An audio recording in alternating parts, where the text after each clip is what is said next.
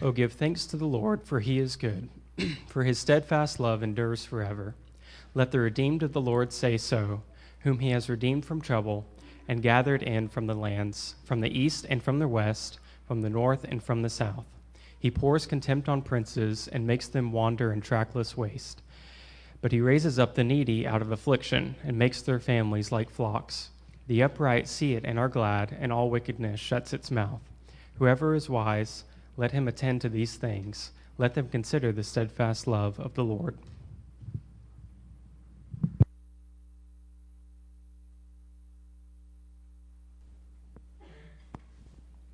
Good morning.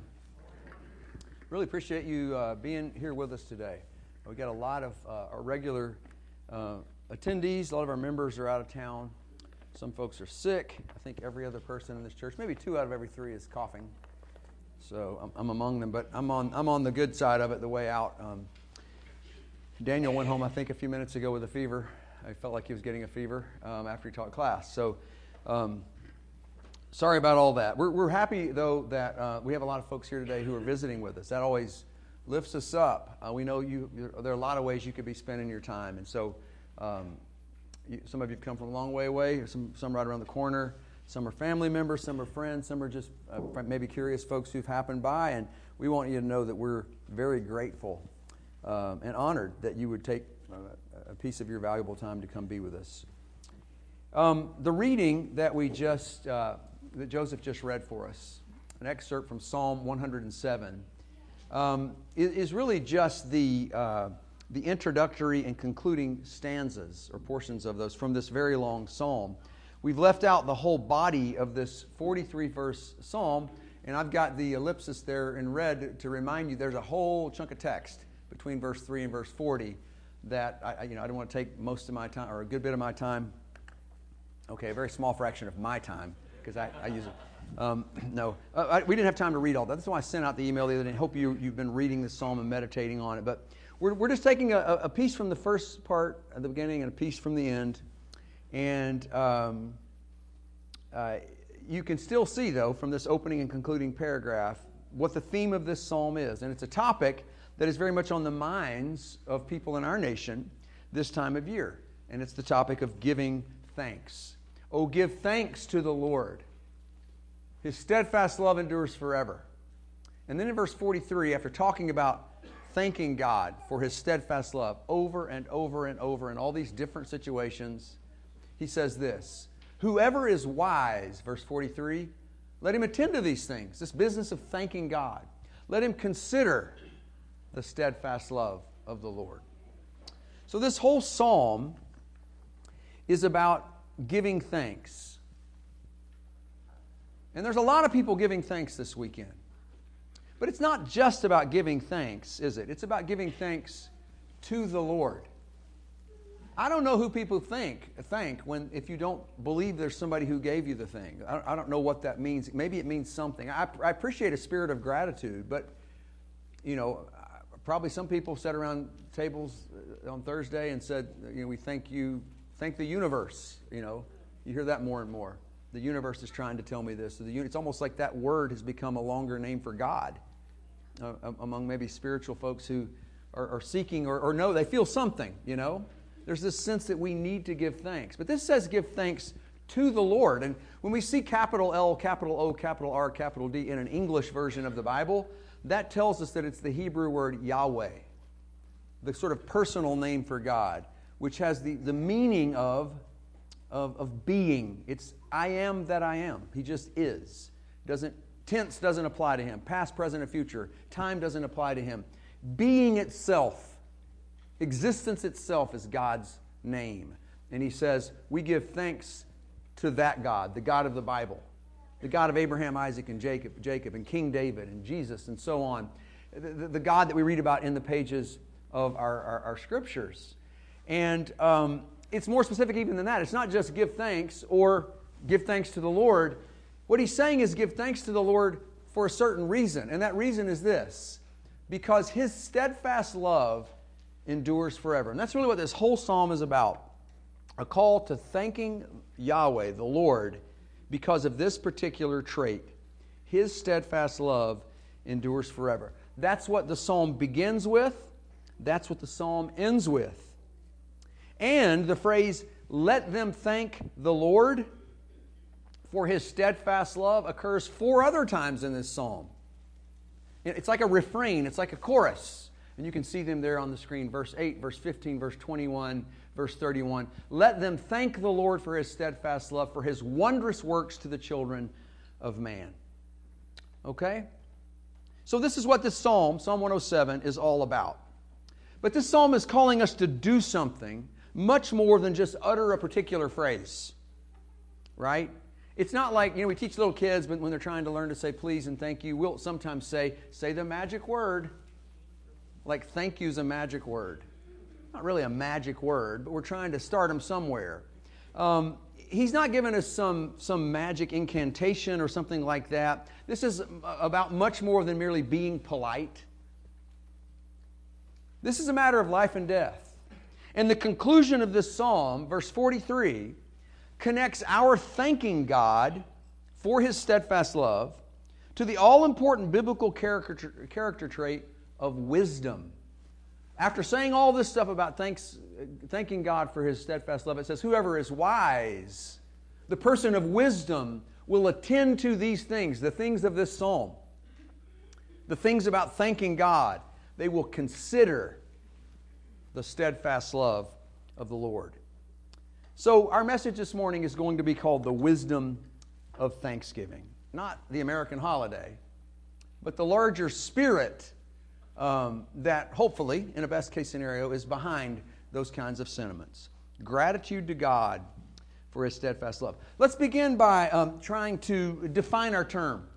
Um, identifying, just asking whether we can actually ad- even identify what this thing called steadfast love is. If thanking God for His steadfast love is so important, and that's the emphasis of this psalm, then we need to know it when we see it, right? I, I can't very well thank anybody for anything if I don't know it's around me if I can't identify it or define it? What does it look like? That's kind of the point here. So let's begin by defining the term. Well, it's a Hebrew word uh, called chesed. We've, we talked about that here a lot. Back when Matt was teaching here, I've mentioned this word in sermons, others have as well. Um, it occurs, uh, so there's the, the, stanzas of steadfast love in the body. There's also, we, as we've seen, it's mentioned at the beginning and the end as well, kind of bookending the whole psalm.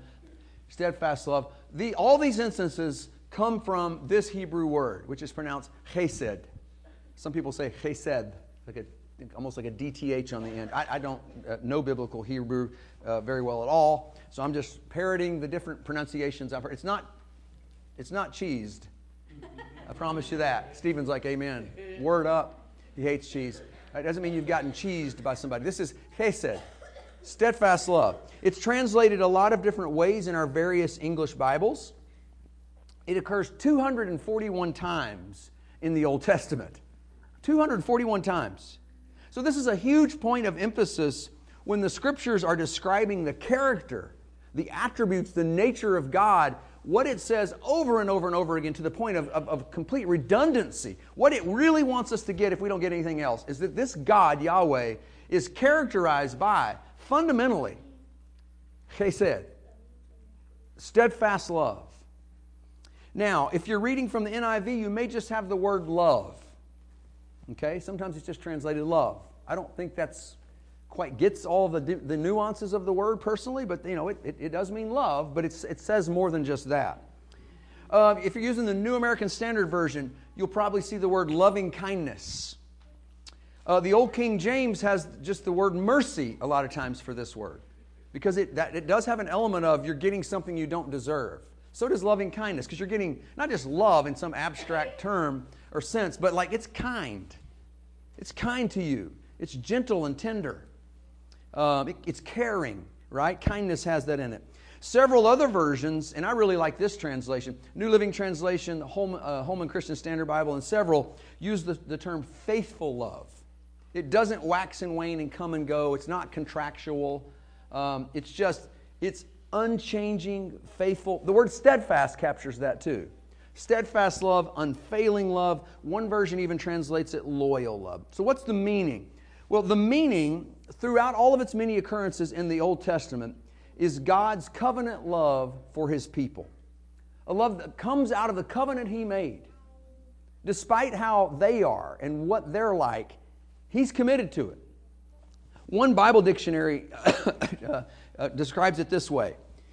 For the word chesed, here's the entry. It says, It is God's sure love which will not let Israel go. He just won't let them go. All of Israel's persistent waywardness could never destroy it.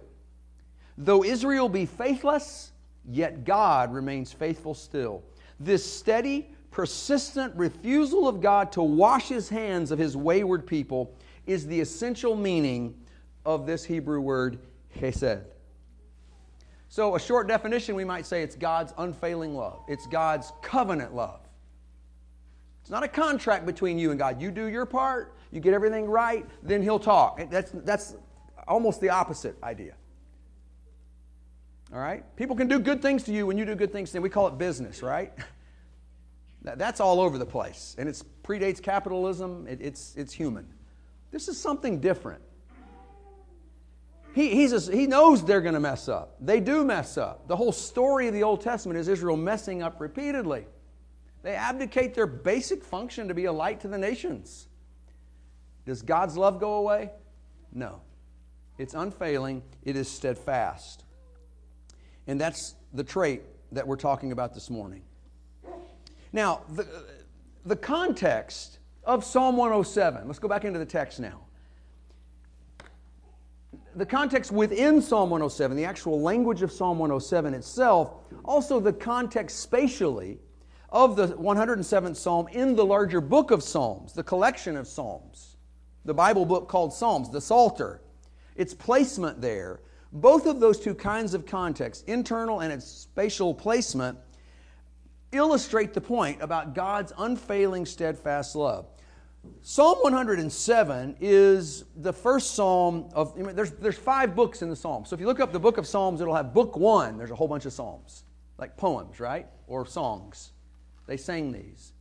Then there's book two, book three, book four, book five, five major divisions. Psalm 107 is the first psalm in the last book of Psalms, book 5. So it's on the cusp of 4 and 5. Here's what's interesting the previous book, uh, book 4, concludes from the perspective of, being, of Israel's being within exile.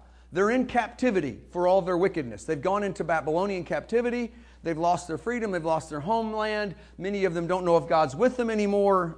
and so, Psalm uh, 106, which is the concluding psalm of, the, of book 4, basically uh, says as much. It's, they're, coming from being this perspective of being enslaved. So look at this one Psalm 106. This is the psalm previous to the one we're looking at this morning. You can see what I'm talking about here. Verse 43 many times it goes through this whole litany of things, very long psalm, and, and it says, uh, you know, Israel did this wrong, and they did this wrong, and they did that wrong, and God would do this nice thing, and they do this horrible thing. God would bless them with His grace, and they would just abuse it. It's, it's just one thing after another. It's not a very flattering psalm.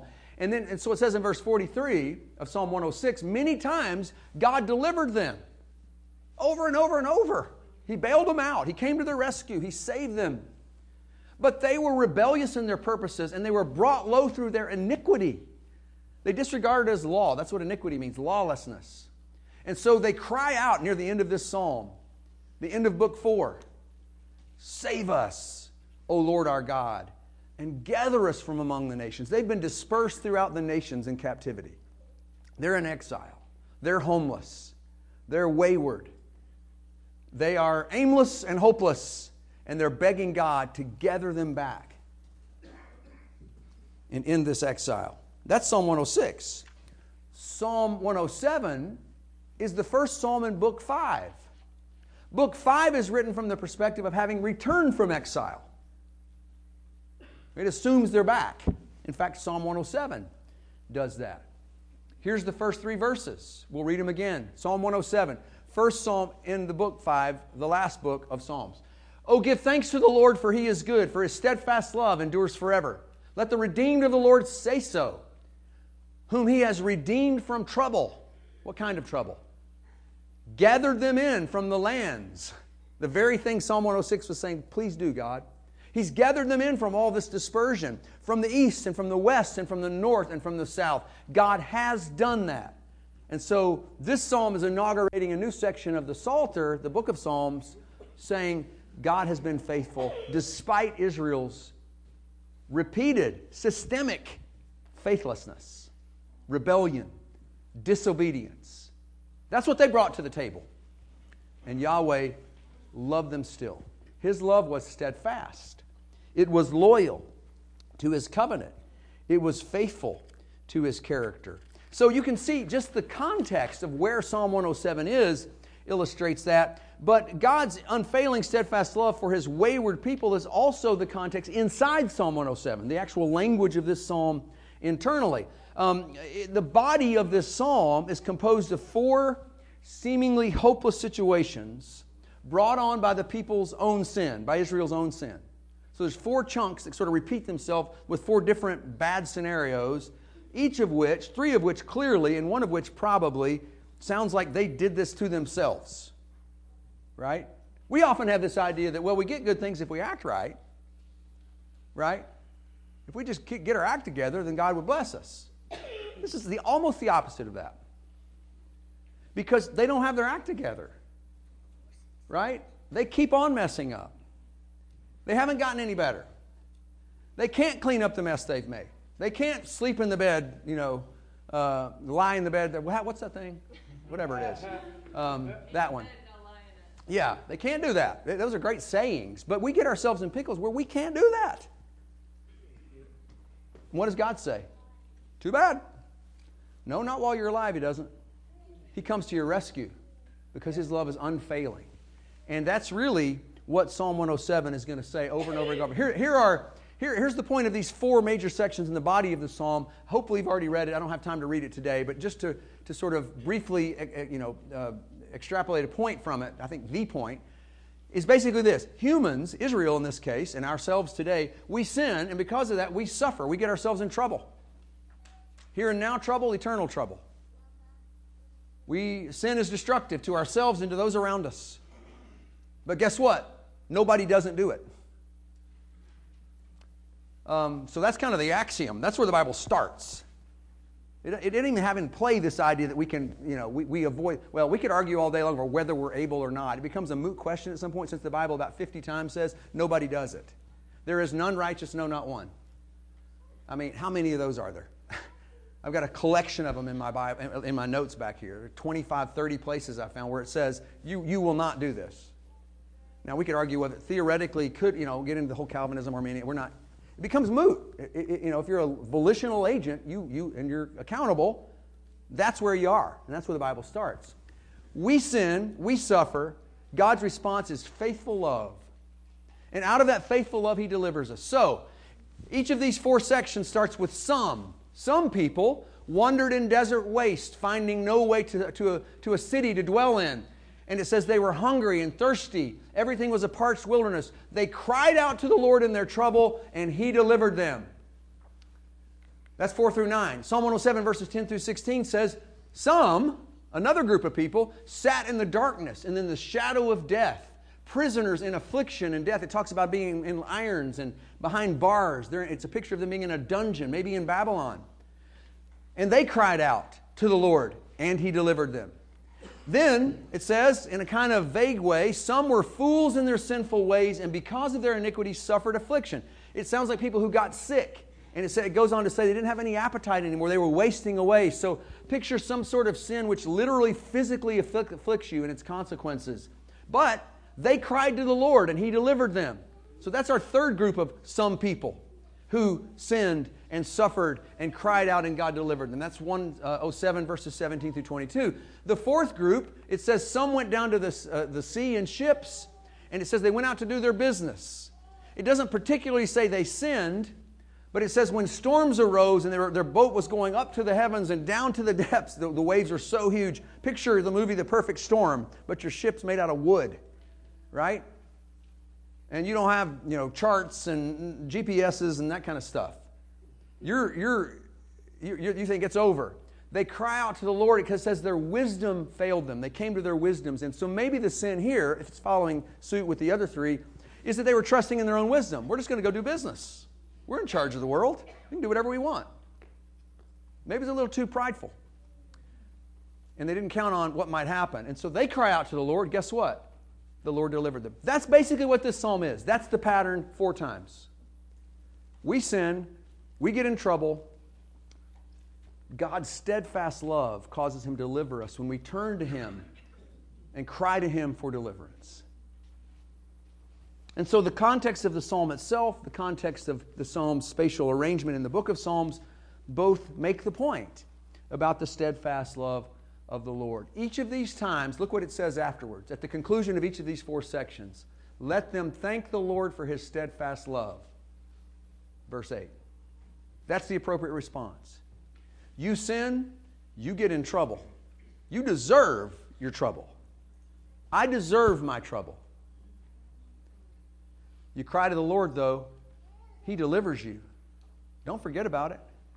Thank Him for His steadfast love. Verse 8, verse 15, verse 21, verse 31. Give thanks to the Lord, for He is good. His steadfast love endures forever. That's the point of this psalm. All right. Why, though, is it so important to thank God for His unfailing love? Why is that important? Let me suggest to you that it's because if we make Thanksgiving a continual habit, a practice, a discipline, that itself helps us to see God's blessings. There's a connection between the discipline of being thankful, trying to find things to thank God for, be more observant habitually on the one hand, and on the other hand, appreciating the steadfast love of God. How can we come to see God's steadfast love? It's always there. Well, the answer is to give thanks to God. It sounds like a catch 22, like I'm making a circular point here. And, and it's some, there's a circularity, a reciprocal kind of relationship between these two things. But it, it is true that the practice, the discipline of thanking God, counting our many blessings one by one, is the thing that helps us see the blessings. That's where the appreciation or the ability to see comes from. I mean, you know, we can know about a thing, know what it is. We're able to identify it theoretically, you know, if we saw it. It might be all around us. That thing might be all around us. But if we don't have eyes to see it, what does it matter? Right? I mean, there are things that can be there all the time, all along, but they may as well not be there if we've lost the ability to see them. In the 17th century, this is probably a weird illustration, but I don't know why my brain thought of it, it did. Um, because of the, the, the, development of a lot of uh, powerful, for, for then, they're not powerful by our standards, but powerful microscopes. New thing, right? I mean, the Romans had a kind of microscope, but this was a new thing in terms of degree and the, the ability to grind lenses and the, the, technology. In the 1600s, with people like uh, Antony van Leeuwenhoek and Robert Hooke of, of Holland and England, respectively, people began to see the world of microbes. All of a sudden, this whole world came to life below the lens of their microscope. Cells. Uh, uh, Van Leeuwenhoek is, is called the father of microbiology. Now, you can go to UNC or NC State or Duke, and there's a whole chunk of people, several buildings dedicated to this field now called microbiology. They, they believe these things that we cannot see are real. I'm assuming you do too, because you went and got an antibiotic this week, half of you. We would never have that had we not had these, this, you know, breakthrough. Were microbes new in the 1600s? Were cells just now coming into the world? No, they've been there forever. But they developed the ability to see them. And that's what I'm talking about the practice or habit or discipline of thanking God for His many acts of loving kindness is the thing that give us, gives us the lens, the eyes to see the blessings in the first place. And this psalm concludes with this exhortation to approach the business of thanksgiving with intentionality. It's not an afterthought. As we've seen, the whole psalm has repeatedly encouraged those who've, delivered, who've been delivered by God to thank the Lord for his steadfast love, right? Let them thank him. Let him thank the Lord for his steadfast love over and over and over again. Then the final exhortation, the takeaway of the psalm, if you will, verse 43 says this Whoever is wise, let them attend to these things, let them consider the steadfast love of the Lord. There are two verbs here I want to focus in on for a second. He says that we're to attend to this business of thanking God for this trait, and we're to consider this trait the unfailing love of the Lord. Attend to it and consider it. The word attend to is from the, the Hebrew word shamar, and it is a word which means to guard, to take heed, to keep watch, even to preserve. It's the very verb given to Adam and Eve in the garden in Genesis 2:15 when they're told to cultivate the garden and to watch it. The second of the two, your version may say something different. To watch it and to keep it, it's the second one. And you remember they had a job. There's this myth out there that work came after the fall. No, it didn't. Work was in work's part of our, our identity. We're, we're built to work. The very last thing said about humans in the Bible in Revelation is they shall reign. That's an active verb forever and ever. We're going to reign with God. And that's exactly what, same Greek word, if you look at the Septuagint version, very first thing said to humans in Genesis 1 is, I want you to have dominion with me, Adam and Eve, reign. And one of the ways they did that, the, the most specific information we have in Genesis 1 and 2 in the creation account, is to preside over the garden. And they were to take heed to the garden, preserve it, protect it, watch it closely. Do that with regard to the business of Thanksgiving. It's that important. What if Adam and, Adam and Eve had abdicated? Well, I guess you could argue they kind of did. That's consequential, no? The second verb is to consider the chesed, the steadfast love of the Lord. And this verb means to understand or to uh, obtain intelligence about or to become deeply informed about a thing. So he's telling us to become, uh, you know, sort of schooled in, in the, the appreciation of the steadfast love of the Lord. That's a thing we should be really informed about. And both of these have the basic idea of hey, you know what? Pay attention to this. Take a deep dive into this business of thanking God for his basic trait of steadfast love. Cultivate an appreciation for this. It doesn't happen automatically. You got to pay attention to it. You got to cultivate that. You got to come to learn to see by, by habit and by practice God's hand in your life and God's hand in the world, God's hand in the processes of nature, God's hand in all the songs we just sang. Uh, the, the, the, stanzas, the, the phrases are designed to make us think more carefully and slowly. We need to slow down as a people. We need to read the Bible slower. We need to watch the world slower. We are so obsessed with efficiency, and we don't realize that it is an idol of this modern age. A lot of things are missed that are super important in the name of efficiency. Efficient for what? To get more mass acquired to put under your property? I have more things than you do. Wow. What? another entry on your CV? For what though? If I kept asking, for what? What's that for? What's that for? At some point, I'm going to push you back to you go, you know what? I don't really know. Right? What about the things that really matter? God's power, God's beauty, God's brilliance, God's goodness, God's truth. What if all that's lost on us? Not because it's not there, it's always been there. Walk out in the woods and see it. Feel it when you hug your baby. Watch a transformed life by Jesus in this church the chills you feel when we sing these hymns praising God. That's it. It's everywhere. But what if we haven't developed the skill to appreciate it? When I was a kid, like fifth and sixth grade, I think it was. You can ask my mom to clarify later, but I think I was in the fifth or sixth grade, Presbyterian Christian Academy, Blytheville, Arkansas. Once a year, I think it was. I think I went twice. Maybe it was fifth and sixth grade. That's the, the furthest that school went. They would take the little boys and girls in the sixth grade and fifth grade, and, and, and a big event, go, up, go down to Memphis, hour and a half away, go to the Orpheum Theater, this real ornate old theater, and we would all have suits and ties and dresses on. We'd go to some fine dinner somewhere, and then we'd go to the opera.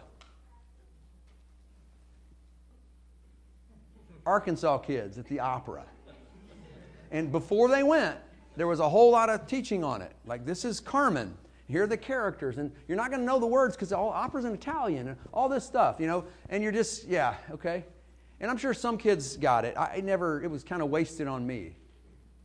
I was too much in a hurry. I wanted to, like, there needed to be swords and balls and running. And, you know, I just was, I was, I was a boy, a southern boy. I don't know if all boys are that way everywhere. Probably not. There's probably a lot of culture in that, but there's probably some biology too. At any rate, a lot of it was wasted on me. It wasn't that the opera wasn't doing what operas do, and for a, an, an aficionado, a, a, one who can appreciate opera, it was probably beautiful. For me, it was just cutting up and waiting for this thing to be over. The same thing goes with art. You can take a person to the greatest art collections in the world. You can go to, you know, the, the Louvre or um, the Musée d'Orsay or the Met or all these places, um, and, and if, you're, if you're not schooled enough to appreciate painting, then it's like taking a, a goat in there. I mean, but if you start learning a little bit about the use of, you know, technique and light and texture and the life of the artist behind the painting and the relationships he or she had and the cultural and historical you know milieu from which that came and what it says about what's going on in the world it comes alive even for a person who's not like art oriented when i study that kind of stuff before i go to an art and read the little i'm like interested all of a sudden and i'm certainly no aficionado yeah, so a lot of you know I like to fly fish. I don't have to get to do it as much as I used to, but I love, I love to go up in the mountains, go to some little tiny stream and catch wild trout. Rhododendrons, fall leaves, waterfalls. The fish are about that long. Every now and then there'll be a 12 inch one. Not a one of them stocked. They're all wild. They're incredibly skittish. You have to stalk them like an elk. I'm on my knees sideways wearing green. You go like that, you'll never see a fish. It's a different place, but it's. I remember talking to people about it when I used to do it a lot, and they'd be, "Why would you do that? You can go out here to this lake over here and catch way more fish per hour than yeah, I could go to a market and buy them." I'm wondering, is the goal more meat per time efficiency? I, that's really boring to me. But knowing about why this fish is eating that insect and picking up a rock and going, "Oh, that's the larva of a caddisfly, and I got a number 15 caddisfly of that color in my, I just tied before I came. And you, you learn about the life cycle and the way the stream flows and where they're typically, you know, going to be, and what lie they're going to be in because of the eddy and all this stuff. And, you know, you, you, you start to see the nature around it and the beauty of it is, becomes this whole world that opens up if you spend a little time in it. Football's that way. You ever watch football with somebody who's never watched football or doesn't know what football is? Like, are they just running into each other?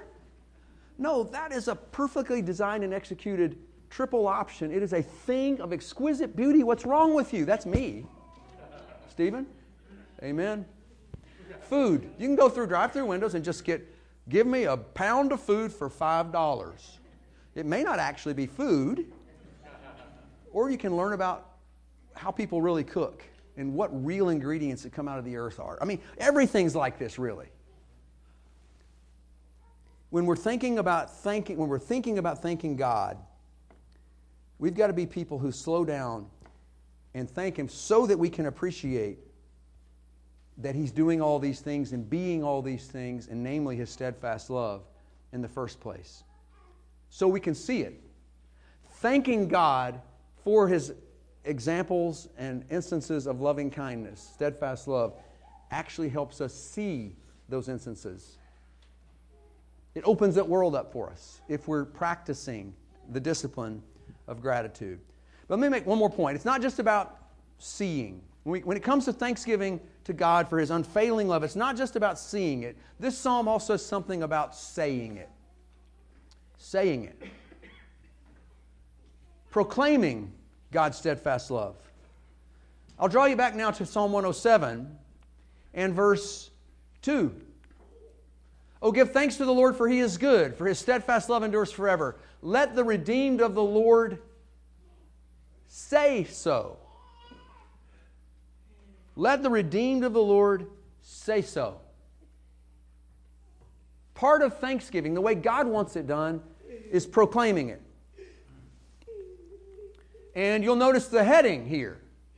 A lot of Psalms don't have a heading, some of them have a heading. This comes to us from the original scripture. This one actually has a heading, which is the same words. It's the point of the psalm. We need to say it. The redeemed of God need to say so.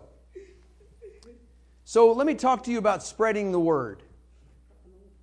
God calls us to speak to others about His majesty and glorious deeds of deliverance.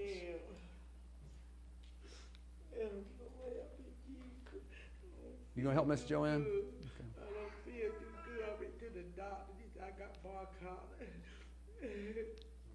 Okay, Miss Joanne, these folks are going to help you outside and pray for you. And we'll pray for you again at the end of service. And we're going to go carry on with the. We will. A lot of us have bronchitis, so we feel for you. We're going to be praying for you. Thanks, John and Cindy. So, I mean, this is probably pretty obvious to those of us who know that Christianity has a, a an evangelistic component, a, a missional component, that we should not keep these things to ourselves, right? We're to proclaim it. We're to spread the word. We're, God calls us to speak to others about his, his deeds of deliverance, His majesty, His beauty, His love. We see this in this psalm down in verse 32. Let them thank the Lord for His steadfast love, for His wondrous works to the children of man. Let them extol in the congregation of the people. He doesn't just say, just meditate about this. Say it in the congregation. Praise Him in the assembly of the elders. Like, go to public, there's a public component, a public aspect to Thanksgiving. In Psalm 145, and this kind of language is all over the Psalms. In fact, the phrase, um, give thanks to the Lord for he is good, his loving kindness endures forever, is in lots of Psalms, right? Psalm 145 would be one of these. And look what it says here talking about the public proclamatory kind of uh, aspect of Thanksgiving. One generation, Psalm 145, verse 4, one generation shall commend your works to another and shall declare a word of proclamation. One generation is supposed to be the herald to the next generation. You know, one of our jobs is to convey to our kids and to the next generation after us, generation after generation after generation, that God is a God of mighty deeds He's a God of abundant goodness, as verse 7 puts it. They shall pour forth the fame of your abundant goodness. They shall sing aloud of your righteousness, God's justice. He's the one who puts things right. The broken world that causes us so much angst and hardship and sorrow, God is a God who's addressing that. And we're supposed to declare that, sing it aloud, pour it forth. I want to tell you one more thing about this, and then we're going to wrap up for this morning. There, there's something else really interesting to me about telling people about God's steadfast love. The act of publicly you know, sharing this or proclaiming it. There's another interesting component to that besides just the responsibility to make sure that we're apprising our neighbors and loved ones of this ultimate truth about the nature of our God. And that is this that proclaiming God's goodness actually completes our own enjoyment of God's goodness. There's something about telling it or saying it that helps us appreciate it more. This point is kind of shades over from the last one, kind of seamlessly. I know that may sound odd, but there's a sense in which until you're talking about something and sharing it, you don't really enjoy it as much as you could. You're selling yourself short. So, for the selfish folks in this church, all of us, really, from God's perspective, uh, honest person there, Luke. Here, here's some incentive. If you really want to grasp the goodness of God, you need to open your mouth and talk about it because that's how we express joy. God's loving, marvelous works inspire wonder. Look what it says here in, in Psalm 145 22. Let them offer sacrifices of thanksgiving. That's actually supposed to be Psalm 107, our psalm for today. Verse 22. Let us tell of his deeds in songs of joy. Psalm 107, verse 22 says that we're to tell of God's glorious deeds in songs of joy. We bring ourselves joy when we tell other people, when we sing to other people about God's awesome deeds. That's, that's a joy inducing experience. You ever felt that when you sing in here? I mean, you could know that intellectually outside. The same exact idea of that song. You just go, here's a proposition. Do you affirm that? Yes, I do. And it does nothing like what it does when you sing it to other people out loud. For you, selfishly, right? Chills, tears. You're like ready to take on the world. And it's a song, so that's public. I don't think he's talking about singing in the shower here, right? If you got a minute by yourself, no, proclaim it. Sing a song of joy. And God's marvelous works, the expressions of his loving kindness, inspire wonder. Here, that's the word used. I keep putting the wrong psalm here. That's 107 again. I had 45 hanging over from a previous slide.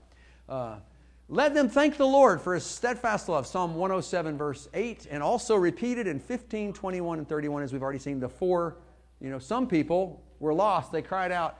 God came through. He delivered them in his steadfast love. Let them thank the Lord for his steadfast love, for his, notice this, wondrous works. God's works are works of wonder. They're things of wonder. That's not just a throwaway word from a thesaurus. He could have said mighty works. He, that's a word the Hebrews had. It's in this psalm. He could have said good works. There's a thousand words, adjectives. This is chosen specifically to capture the idea that God's works are inherently wonder inspiring. They're awe inspiring. They, they, are, they are marvelous. Have you ever noticed how, when you experience something that is wonder inspiring, that something that is sublime, something that is like just remarkably beautiful, just jaw droppingly awesome, that when you experience that, you have a, a kind of just a, an urge that comes from within you to talk about it, to tell people about it. You think anybody goes to see Yosemite and maybe tells people at the office the next week about it?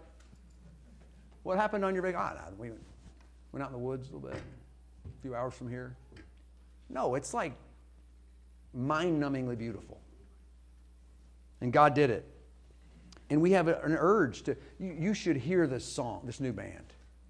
Right? You can't not talk about it. What's Instagram for? Check out the wonderful things. That's relative, it's wonderful sometimes, but look at this, these things I've curated that I like to look at and I'd like for you to know about. I mean, it's social media, right? There's a social component to the joy that comes from thanking God or thanking anybody. We want to talk about it, we want to share the experience with others. Um, I'm going to use here an illustration from uh, C.S. Lewis, and then we're going to quit. C.S. Lewis, in his book uh, on the Psalms, um, talks about how he, you know, he was an unbeliever when he was uh, younger, before he you know, became the C.S. Lewis we all know of. He, and he talks about that in some of his writings. He went through a period of, I think he had kind of a skeletal faith, uh, you know, kind of a traditional inherited faith from a little bit when he was a boy, but then he lost that as he became a young man and went through a period of agnosticism or something like that. And one of the things that really irked him about the Psalms in particular, as he'd read through these, is how many times, he was really put off by this, God continually called on people to praise him. And that was odd to him, and it sounded arrogant. It sounded self centered. Like God was more interested in himself than he was in other people. Like, why does he keep saying, Praise me, praise me, but I want you to be humble like me? Praise me, praise me, praise me. And that for, for years was a problem. It was really stuck in his craw until he realized that God was instructing us to praise him, not because God needed it. Think sometimes we think God needs what we can bring. He, the Bible says over and over, he needs nothing we can bring. He's omni everything. If he did, he wouldn't be God. He'd be a pagan God who needs your little, you know, oblation or sacrifice or incantation or, or, or, or whatever. But, but God doesn't need us to praise Him because it's something He needs. He asks us to praise Him because it's something we need. He noted that humans always, everywhere, believer and unbeliever, no matter what situation they're in, are always expressing their adoration. Lovers to, you know, one to the other, you're so beautiful. Your hair is like this, your eyes are like that. Just, you can't not. Appreciation for this and that, devotion for this and that. Anything that we find wonderful, we naturally talk about. From opera to deer hunting to football to cooking to whatever it is. He said this in Reflections on the Psalms I think we delight to praise what we enjoy because the praise not merely expresses, but completes the enjoyment. You follow that? It's not just, oh, I can, I'm enjoying it all the way and I can either express it or not. No, no. You don't really enjoy it all the way until you express, until you, you, you uh, express the joy because that act of expressing it completes the joy. It is the appointed consummation of the joy. It is not out of compliment that lovers keep on telling one another how beautiful they are. The delight is incomplete until it's expressed. It is frustrating, he says, to have discovered a new author and not be able to tell anyone how good he is. To come suddenly at the turn of the road upon some mountain valley of unexpected grandeur and then have to keep silent because the people with you care for it no more than for a tin can in the ditch. You ever had that experience? You're hanging out with people who just don't get it? People who don't get deserts? I get deserts. I do. I've been in them in Arizona, New Mexico, and California, and I think this is starkly beautiful. I don't know if I want to live here, but remarkably beautiful. Don't you, don't you find it a little bit of a joy damper when you're around people who kind of don't get it and they're just like, nerd, or whatever, you know? Let's move on to the stuff that matters, like getting 12 pounds of food for $1.99 at the window. Efficiency, right? Getting more people to like me. Why? Well, where will that go? Because they'll like me, but why? Really, you've replaced your for God with your for yourself. You're, we're wired for worship. And I'll go ahead and tip my hat. We're, this is, in this general area is going to be the theme for 2020. Um, but we don't have all the stuff ready for the launch yet. So we'll be talking about that more. But uh, I, I think Thanksgiving is, is of cosmic importance. Because what we're doing when we thank God is we're acknowledging who He is and how beautiful and important He is and how much we utterly depend upon that steadfast love, which is so constant, so unlike our love and our devotion. And without it, we're dead. And thanking Him for it not only helps us enjoy it more, but it helps us see it more. And it tells the rest of the world around us what they're really longing for. Um, so, thanks for your attention this morning. Uh, we will now uh, uh, sing a, a, song that's been chosen. Nick's going to lead us in the song, and then uh, after that, we'll have some announcements and a closing prayer. Once again, we're thankful you were here with us today. Uh, if anything here that we've done or said or sung or prayed or taught is not clear, uh, we would love the opportunity to sit down with you and talk about it, set up a Bible study, answer a question if we can. Um, we don't, you know, we don't have all the answers all, all the time, but we believe they're in here. And so we will look for them with you and uh, be thrilled to do that. So let us know how we can help you by coming to the front or one of these interior chairs. As together we all stand and sing.